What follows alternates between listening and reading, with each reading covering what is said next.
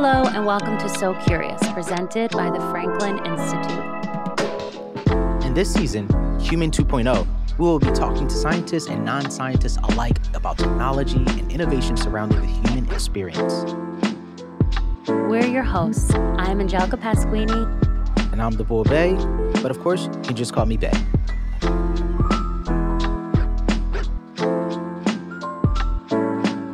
On today's episode, we're going to be talking about inclusion in advancing technology with grad student Kyndall Nicholas and neurobiologist Anja Scholze inclusion and advancing technology, Bey. Science is gotten to where it is because of the people who have asked the questions. But right. it begs the question who's asking the questions about the okay, questions. that's a rapper, ladies and gentlemen. yeah, yeah. I love that. Yeah. So I'm really excited to have these questions answered and also to have this conversation to just gain a better understanding about the landscape, where it was, where it is, Where's it going? Yeah, it's so true. There's been so many gatekeepers in our world. One interesting thing about COVID in my world with comedy is you could see how many people were actually funny all along and right. like how many people are brilliant writers and have incredible premises for characters and now all the doors have been open but there's been so much gatekeeping around writing for TV for so many years and now these people are getting writers room jobs or making their own shows. Yeah, it's something that I've been picking up on some of these discussions that we've been having is science is essentially based off of curiosity, hence mm-hmm. the podcast that we're on.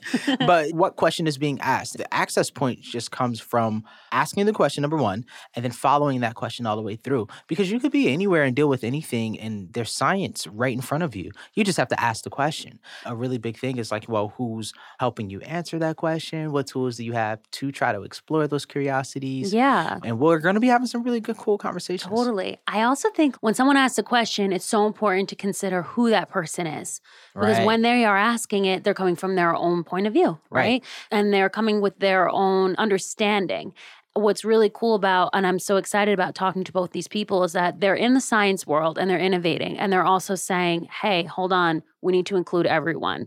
And I know that both of us have recently learned that the more diversity that's included in writing studies and doing research and oh, publishing oh, yeah. work, the more diversity, the stronger the work and the better the findings. Yeah. Planet Earth, this little blue dot that we're on, is really bound by science. It's held together by science. And so when you think about the world of science, it can't be rigid. It shouldn't be rigid. Right. Every corner of the globe should be contributing to it because essentially every corner of the globe is affected by it. Right. And so these questions, these inquiries are, are really super important. And I'm always curious about connection that we have to our surroundings, how it affects us, how we can affect it. Right. And start crafting the world. The yeah. fact that you can create a world around you is like really astonishing to me. It is. And the fact that now the power is so much more in the people's hands than ever with things like DIY science, even like using 3D printers printers to democratizing science. Exactly. And then there's going to be all kinds of questions around that. As we open the doors and more people are allowed in, I think it's fabulous. And we need to make sure that ethically we are regulating certain things as we have new findings.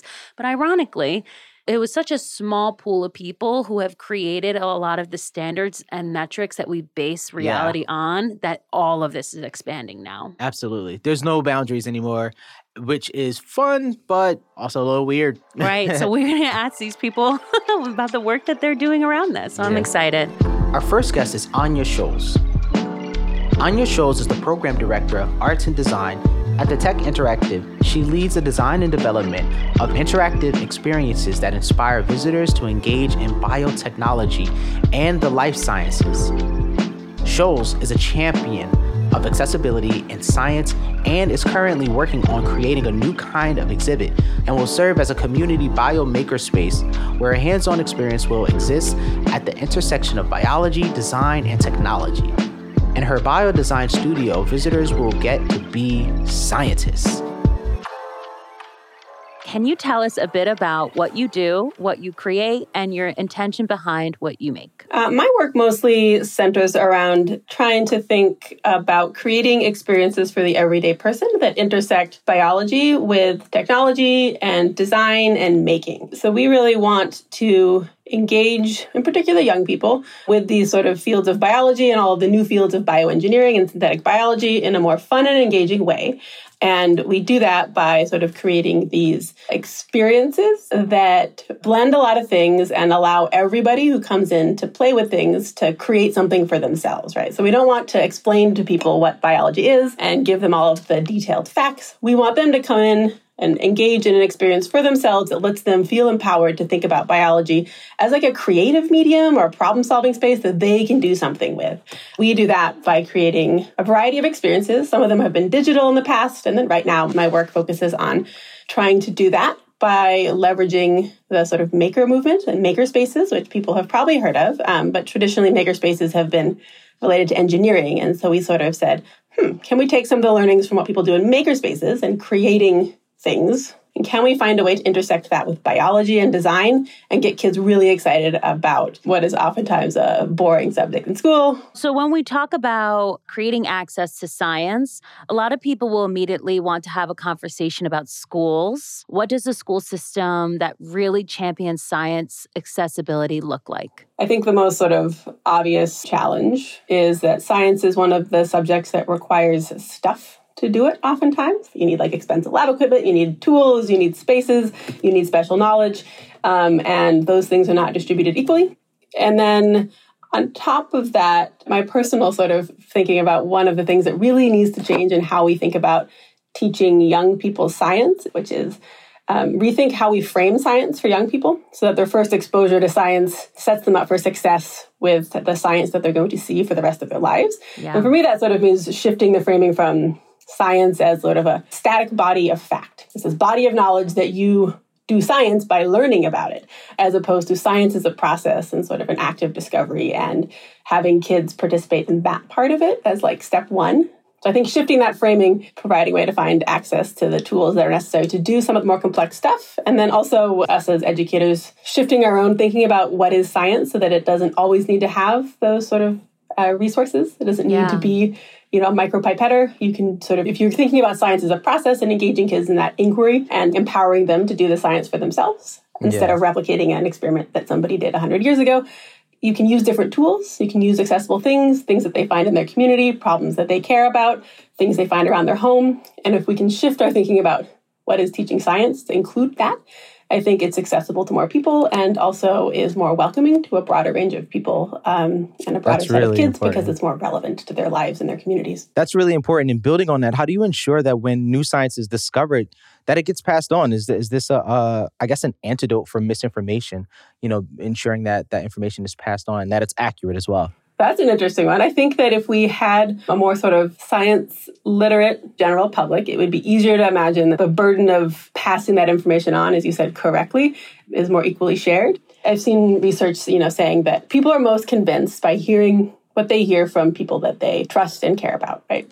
The most impact can be had by communicating correct scientific knowledge by it coming from people in our lives already. Yeah, and that speaks to including all these different voices. So that function can happen, that trust can be built. And in order for that trust to be built, I'd imagine you need to include diverse groups of voices and diverse groups of people so everyone can have that access point. I want to talk about your specific connection to science growing up, how you sort of became connected to science, and then also why it's important to you to create this accessibility, especially in such a creative way and that's so uniquely you. I grew up on a on an uh, island in alaska actually so so pretty remote i went to sort of public schools that didn't have any sort of advanced schooling, I guess. But I always loved sciences. I loved outdoors. I loved nature. I think that's where my love of science came from. Like I love asking questions. And, and that is like a core part of science is just being curious and asking questions. And I think when I realized that those two intersected, I was really excited by that. That was like where my intellectual interest lay. I just really wanted to get to ask questions about biology. You know, the option sort of I was looking at was going on to do a postdoc and stay in academia. And I I just realized that that wasn't actually quite where my passion was. I really, really loved helping other people experience like that joy that I got to experience at the graduate level of science, which is sort of relates back to what I was talking about um, with how we frame science for young people. Science at the graduate school level is the joy of discovery, and nobody tells you what to do, and you decide what questions you want to ask and how to get the information and what matters. That's what science is. But most people never experience that because you have to end up like in a graduate program. Yeah. I mean, I think what we are gathering from this information is you're sort of trying to help take away out some of the gatekeeping around science. Is that right? Yeah, I think that's a great way of putting it. Can you open up that discussion a little bit more and tell us how Makerspace democratizes science and, and how it does outreach to get people involved? The power that maker approaches bring is that they are very intentionally like learner centered and framed around this idea that like the learner constructs their knowledge. A third party doesn't just come up to you and say, here are the things you learn, and then you learn them. The idea is that through building something yourself, you construct your own knowledge, and that process, that iterative process, is how somebody actually learns something. For someone who might not be familiar with the term, just let us know what a makerspace is. Yeah, makerspace is usually just sort of like a, a, flexible workshop space that provides tools and resources for people to come in and create things. I think that's really cool because, you know, I spoke about earlier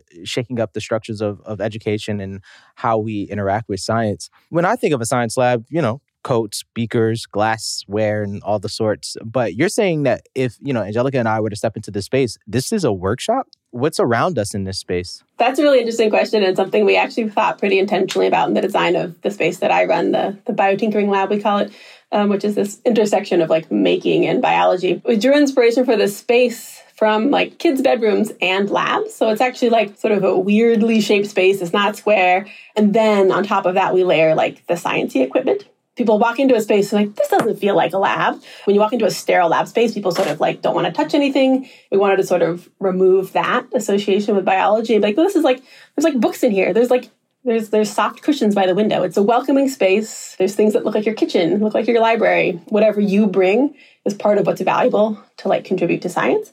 Science lives with this. It isn't sort of separated. I'm curious about adult or actually maybe any age maker spaces. I'm curious about the impact of biology maker spaces in the future of human health and medicine. Like what kind of findings, what's a cool example of a finding someone has um, found in a makerspace? Um, there's been a lot of really interesting projects that have emerged from them that sort of highlight the value of adding in different voices to who does science and sort of coming back to like I like to ask questions. Like who asks questions determines what questions are asked, which determines what science is done, right? And that's critical for like what we know about the world. Uh, it starts with like who asks the questions, right? And historically, it has been a fairly narrow slice of the population that asks the questions that we answer with science. There's been some really interesting work in the people looking to called the Open Insulin Project. And so, you know, insulin is really expensive but it like the technology to manufacture that using biological systems like pretty old but it's not accessible it's really expensive and so there's a project in one of these biohacker biomaker spaces to basically hack that process and be able to produce insulin themselves Wow. So people have done that? They're pretty far along in the process. I don't think they've actually successfully produced anything. And then wow. there's the whole like probably a regulatory step after that. That's a whole other That's incredible. other part yeah. of the process. Where are some of the maker spaces located? The most well-known first one was in New York City called cool. Space. There's a several in the Bay Area. There's this ones in Seattle, Chicago. At this point, there's ones all over the U.S. as well as all over the globe. And maybe not surprisingly, a lot of them sprung up initially in urban centers. What do you see like pie in the sky? Just what would be your greatest dream for these spaces? I would love to see the spaces that are distributed through all these different regions around the world. We have these these maker spaces in different locations. I'd love to see the democratization of the tools of biology. I was talking about like it's hard to know what are the systems and the tools. They're hard to use. I'd love for those to be democratized enough that like you could see each individual lab space using those tools to do something that was like super local, super relevant to whatever their community and culture was we're not just all using the same activity or the same technologies, but everybody has used them for their own community. We have one last question. We're curious can people feel the effects of inventions from these spaces in everyday life? currently we think of science from a very Western perspective, right? Like, what is science is a very relatively narrow subset of how you can explore the world, and that's a Western science perspective. Um, and so, a lot of times when we think about the science coming out of these in our daily lives, I'd say that a lot of the science that's used in these community biomaker spaces is technology that can be used for really cool new modern innovations like synthetic biology inventions and like you know engineering bacteria to make diesel or whatever but also like using bacteria to produce a product we want at its core is the same technology as fermentation, which is one like really easily accessible and used in these spaces a lot. And so people will have done some version of fermentation in a community biolab that I would say is in everybody's everyday life. But at the same time, it isn't like a new invention of these spaces. Those are like technologies technologies and things that humans have used in a variety of like cultures across the world for thousands of years. I love that. I love that answer. I think, you know, what I really like about that answer is it keeps me curious about some of the ripple effects that we might see from the work that you're doing. So, and that's the whole point of this podcast is just to remain curious and be curious. And so, thank you for that. Thank you so much. Thank you all for being curious. I loved it. Thank you.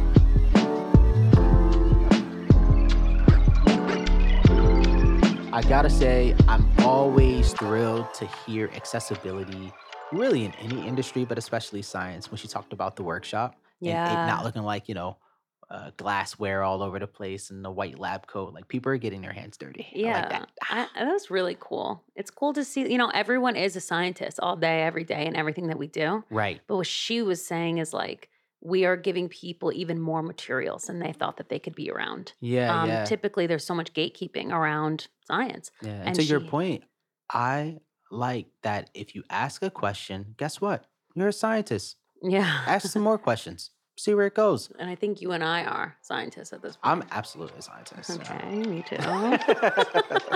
For real. Uh, yeah. Kyndall Nicholas is a PhD graduate student at Penn studying neuroscience, particularly concussions and traumatic brain injury. She is the outreach chair at the Ernest E. Just Biomedical Society at the University of Pennsylvania. The society aims to serve the professional development of Black and underrepresented minorities. As outreach chair, Kyndall Nicholas develops relationships with established organizations like the Franklin Institute to further the mission outside of the university and into the Philadelphia community. I'm Kyndall, and I am from Maryland. I was always an athlete.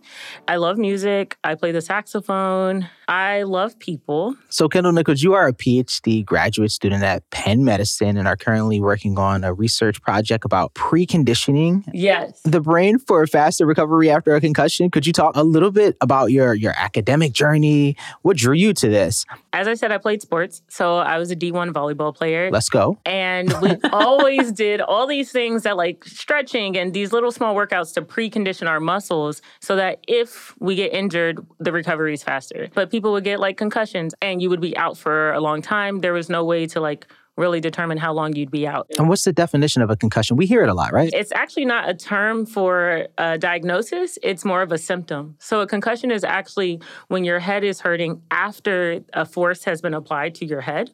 I was like, hmm, we do this with every muscle but the brain. Is there a way that we can actually change our lifestyles to make sure that we can recover faster? And concussions affect everyone. Like they're not just an athlete thing, they're not just like a military thing. Like you can get a concussion being in a car accident, you can get a concussion falling down.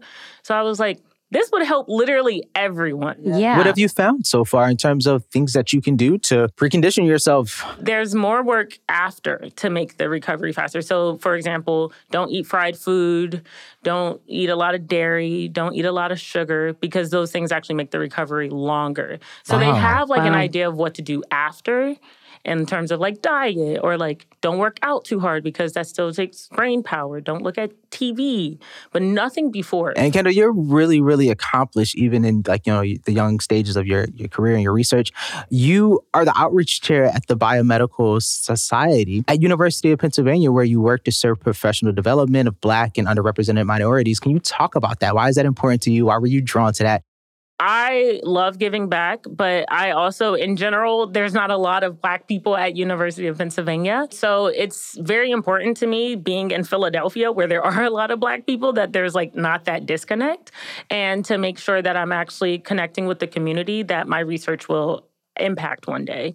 It's not so much me trying to create things to do, but it's like, oh, I know that, you know, the Franklin Institute has this workshop they're trying to do, but they need some people behind it. So let me pro- help provide that and really get that off the ground instead. As outreach chair, you develop relationships with organizations specifically like the Franklin Institute. Yes. Can you talk a little bit more about that? Yes. So there's like science education as a whole is not at the top. and then, and then like public school education is a whole different thing to hop into, right? So I went reached out to the Franklin Institute because of the fact that they know about the education system. They have these connections. They're a part of like trying to really build on this education that needs help in terms of being enriched.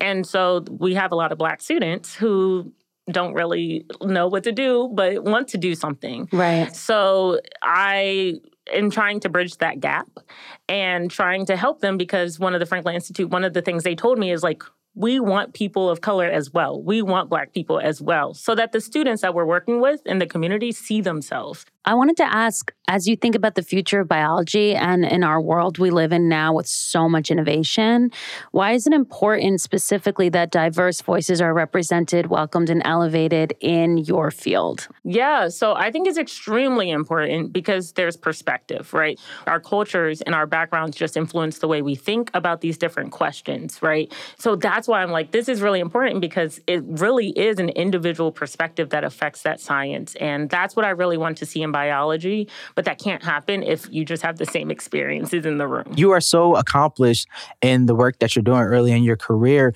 You also serve as the Black in Neuro chapters manager. Could you speak to your particular experience of being Black in neuro? So, actually, neuroscience is one of the newest disciplines of science. There hasn't been much foundation when it comes to building different communities. And so, being one of the newest disciplines comes with like a lot of fluidity and people gatekeeping differently. There's a lot of black people who are like, oh, I've never seen a black neuroscientist. I had never seen a black neuroscientist until the founder, her name's Angeline Dukes, and she was like, hey, we should try to get all the black people together and see if there's a community. And so she started that, and it was like amazing because we're like, where were you? I've never seen you. Like, you're at the institution right down the street. Yeah, yeah. So that's wow. been really amazing. And it's an international thing, and it's been an amazing amazing experience just to learn about these different people and like learn about neuroscience. And again, neuroscience is one of the newest disciplines. So really anything can be connected to neuroscience. Yeah. And I'm sensing such an excitement from you around these topics. Where is that coming from as far as sports, neuroscience, concussions, all these different things? You are fired up. Where is that fire coming from? Um, so I've always been curious as a kid, and I was always encouraged by my parents to just like explore whatever I was curious about and whatever I wanted to try. And so the brain is just confusing to me. I think it's crazy that we have to use our brains to study the brain. And I have a theory that the brain does not want us to know about the brain. Wait, That's go on about that. That's what we want to hear. Yeah, go, so go ahead. I, am convinced about that, that it's like keeping it secret. Yeah. Um, yeah. But I love movement. I love sports. I love all of these things. And I just, because I've been encouraged to just like keep going after what I love. That's really where that fire comes from because I don't think I have to choose one. I don't think I have to choose sports over neuroscience, over music, or any of those things. I think I can do them all. and so, of course, like sometimes it's a little bit much, but it really just keeps me excited and keeps me on my toes. And I always want to keep getting better and keep knowing. So that's really where, like, I've just always been an excitable person when it comes to like pursuing something that's interesting to me. And I again, my theory about the brain, I think it's interesting. We'll see if it unlocks its secrets, though. I mean, what, yeah. what, what, can you talk more about that? Because that is really, really funny. Is there any, uh, I don't know, language that you've developed around the brain, not wanting us to know about the brain?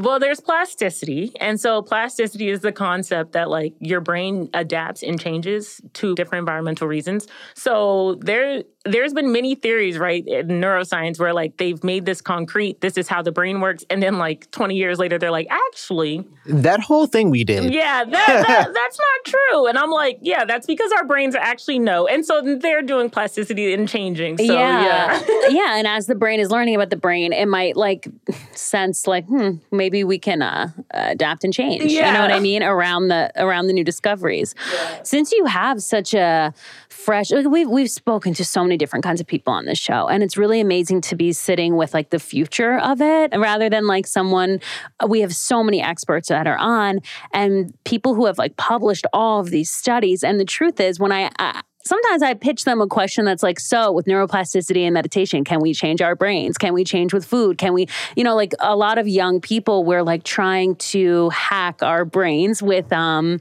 uh, sort of taking the power into our own hands. So I guess what I'm curious about as you as like a person who's beginning your career is and who's so excited about it, what specifically lights you up about this work and where do you see your work going in the future? So what excites me honestly is the accessibility of it. I like before I feel like not a lot of people understand science for a reason. Like a lot of people don't understand it because they use language. Like the scientific community uses language that's confusing. Yeah. And so it's like, how are you really going to understand the science if they're using jargon?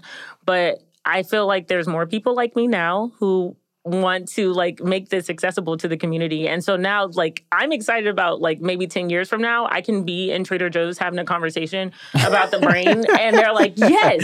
Yes, I saw that." And you're like, "Yes." And yeah. so we're all actually being able to understand what's going on. And like yeah. that's really what makes me excited. That's really why I do the outreach. That's really cuz I just want us to all be able to have these conversations and not be confused or feel like it's so far out of our league or yeah. like we that's not for me. And including outreach, but like also aside from that, I'm like, what specifically in science are you interested in focusing on and like where's the terrain un- untapped? Yeah, so I want to focus on make like these treatments. So I want to create a treatment possibly around the idea of preconditioning um where like say it's like something that we take and everyone can take it and it can help us precondition from traumatic brain injury. That's really what like I want to do with my research. And the reason being is like traumatic brain injury research uh, treatment actually is like extremely expensive. Oh, um, yeah. So it's like normally somebody has to be in the hospital for a long time. Like that's a lot of money. So a lot of people actually don't report their TBIs, which is like the short term for traumatic brain injury. And so that causes more damage. You're saying like you have to sit in the hospital for like seven days to even get to the point of possibly having that treatment. And yeah. seven days in a hospital could cost Exactly. Insurance is a lot. Like, so there's so many reasons why you wouldn't get treatment for your TBI. Right. Yeah. So that's really what I want to do with my research is make it way more accessible so that you don't have to be rich to, right. in order to have access to this. Why is it important for people to be on the same page and have that dialogue about science and for everybody to use that same language that's recognizable? Why is that important? That is extremely important because that means that we're able to move forward as a society and we're able to like actually provide provide opportunities for people and provide thought processes and perspectives in a space that was never allowed before. Like academia and science was not created for me as a black woman to like go and think and do this research. That was never their intention. However, I'm here and I want to continue to broaden that and open that up so that we can continue to have different voices. So you talked about being a, an athlete, you talk about being uh, a, a minority. How are your other lived experiences? How does that influence your research? Yes. So I have one switched my different career paths that I wanted. so at one point, I wanted to be a doctor, I wanted to be a teacher, like I wanted to be a medical liaison, which is a person who talks to researchers and doctors and try to get them on the same page. I wanted to do a ton of things. And I think that's what really influences my role in neuroscience is because I see that I can technically be involved in all of these different things without choosing one track. And so that influences like my neuroscience in my research. But um, another thing is my dad is an immigrant. And so he has like a certain experience. And my mom grew up in Washington, D.C. And so she grew up in a metropolitan area. And so I grew up in suburban Maryland. And so having like an immigrant father and a metropolitan mother, like seeing their different ways of thinking, the different ways of living, all of those different things, that's another reason why I talk about accessibility so much because I see how just where they lived affected how they think. I see where they live just affected how they move throughout the day. So I just feel like having all of those around me makes me want to connect with people that much more. And if my work doesn't connect with people, I don't really feel like I'm doing my job. Cool. Thank you so much for your time. Thanks for coming in. Thank you for having me. This is great. Absolutely. Yes. That was awesome. That was a lot of energy, a lot of fire, and yeah. uh, a lot of information too. It was amazing to see such a bright light in the right. science community. Right. I mean, she's going to do amazing. She already is. 100%. She's already doing amazing things, and I can't wait to see what she does. And I'm from Philadelphia, right here in the city, and she's doing so much work and running around in the space to connect dots, as they say, right? Like mm-hmm. she's a mm-hmm. part of this uh, UPenn institution in West Philadelphia and interacting with the community in a really, really real, genuine way. Yeah, there's nothing like seeing someone doing what they're really meant to do. Yeah, absolutely. And I, and I love how she, you know, wants to create that space where everyone's talking about science because they have a question, because they're interested, because they just have like a, a better language to, to to enter the space with. Yeah, totally. And also, when she was talking about pre- preventative care for traumatic head injuries, right? That being her passion. Yeah. How specific? How helpful? I mean, it's incredible. It's so interesting to me that the brain is is well known. Mm. We we've been studying it, but it remains such a mystery. Yeah. And we have all these practices with the rest of our body in terms of preventative care, but our brain around, you know, concussions and and, and, and traumatic injuries, it's like we don't have much. And she seems fired up to figure it out. Yeah, I feel like she is going. She's probably to. going to fit. She's probably figured it out now. I think. Probably by right now. Yeah. Hi, this is Angelica Pasquini from So Curious. You know what? We love making this show, okay? But sometimes there are great bits and we just can't fit them into the episode. So we put together a bunch of great bonus content, and you can find that available at beyond.fi.edu. Thank you so much for tuning in to this episode of So Curious. This podcast is part of the Franklin Institute. The Franklin Institute is a science museum located in Philadelphia. The Franklin Institute's mission is to inspire a passion for learning about science and technology. For more information on everything about the Franklin Institute, visit fi.edu. This podcast is produced by Radio Kismet. Radio Kismet is Philadelphia's premier podcast network for businesses looking to develop their own branded podcast content. Check them out at radiokismet.com. There's a lot of people who make this podcast happen. Thanks to the producers, Joy Montefusco and Jayatri Das. Our managing producer, Emily Cherish. Our operations head, Christopher Plant. Our associate producer, Liliana Green. Our audio team, Christian Cedarlund, Goldie Bingley, Lauren DeLuca, and Brad Florent. Our development producer, Opeola Bukola, our science writer, Kira Vayet, and our graphic designer, Emma Sager. See you next week.